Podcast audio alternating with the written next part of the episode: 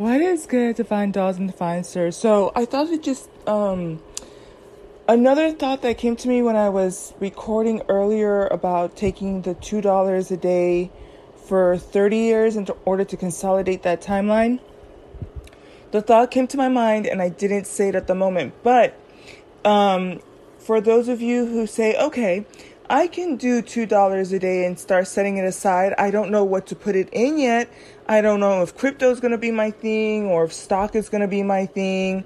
Um, but if you kind of just want to start s- squirreling the money away, what I would recommend is actually, and I'm uh, doing the math because uh, I just remember right now. So 500, 500 divided by uh, 2 250 divided by 30. Okay, so um, if you were to save $2 a day for eight months, that would give you 500 And you need $500 in order to open up a Roth IRA in Webull. So that could be a goal that you can work on, that you can work towards, right? So we're in we're we're gonna be in August. So August, the whole month of August, September, October, November, December. So you have five months. You could kind of book it a little bit and say, okay, I'm gonna save a hundred dollars a month for the next five months and December 31st, January, I'm gonna open up a Roth IRA. And when you open up your Roth IRA, you can trade in there and that protects you from taxes also. So that's that's another distinction. Double check i think it's different for um definitely not 100% financial advice you know do your due diligence do your research but um that's something that you can can do right? So it allows you to ease into the process get into the habit of of putting aside money um and then it will give you time to start looking at different stocks between now and the next month. We, I mean, the next, the end of the year.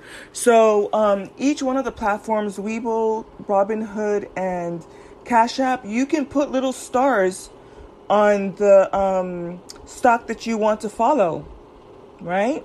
And even if you wanted to really just kind of not, you know, be too too serious at this point in time, you could probably um, do a placeholder. Like you can buy one dollar of the stock that you're interested in, and so when it drops, that's when you see that it's on sale.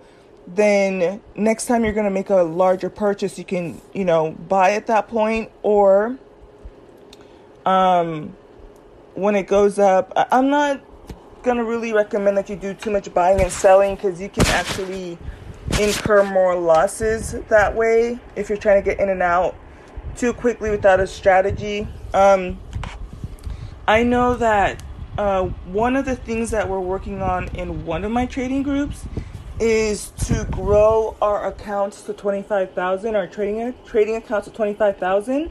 And for those of you who are kind of new to this, the reason you want to grow your account to 25,000 is because um, that is the amount that you need to have unlimited day trades, right?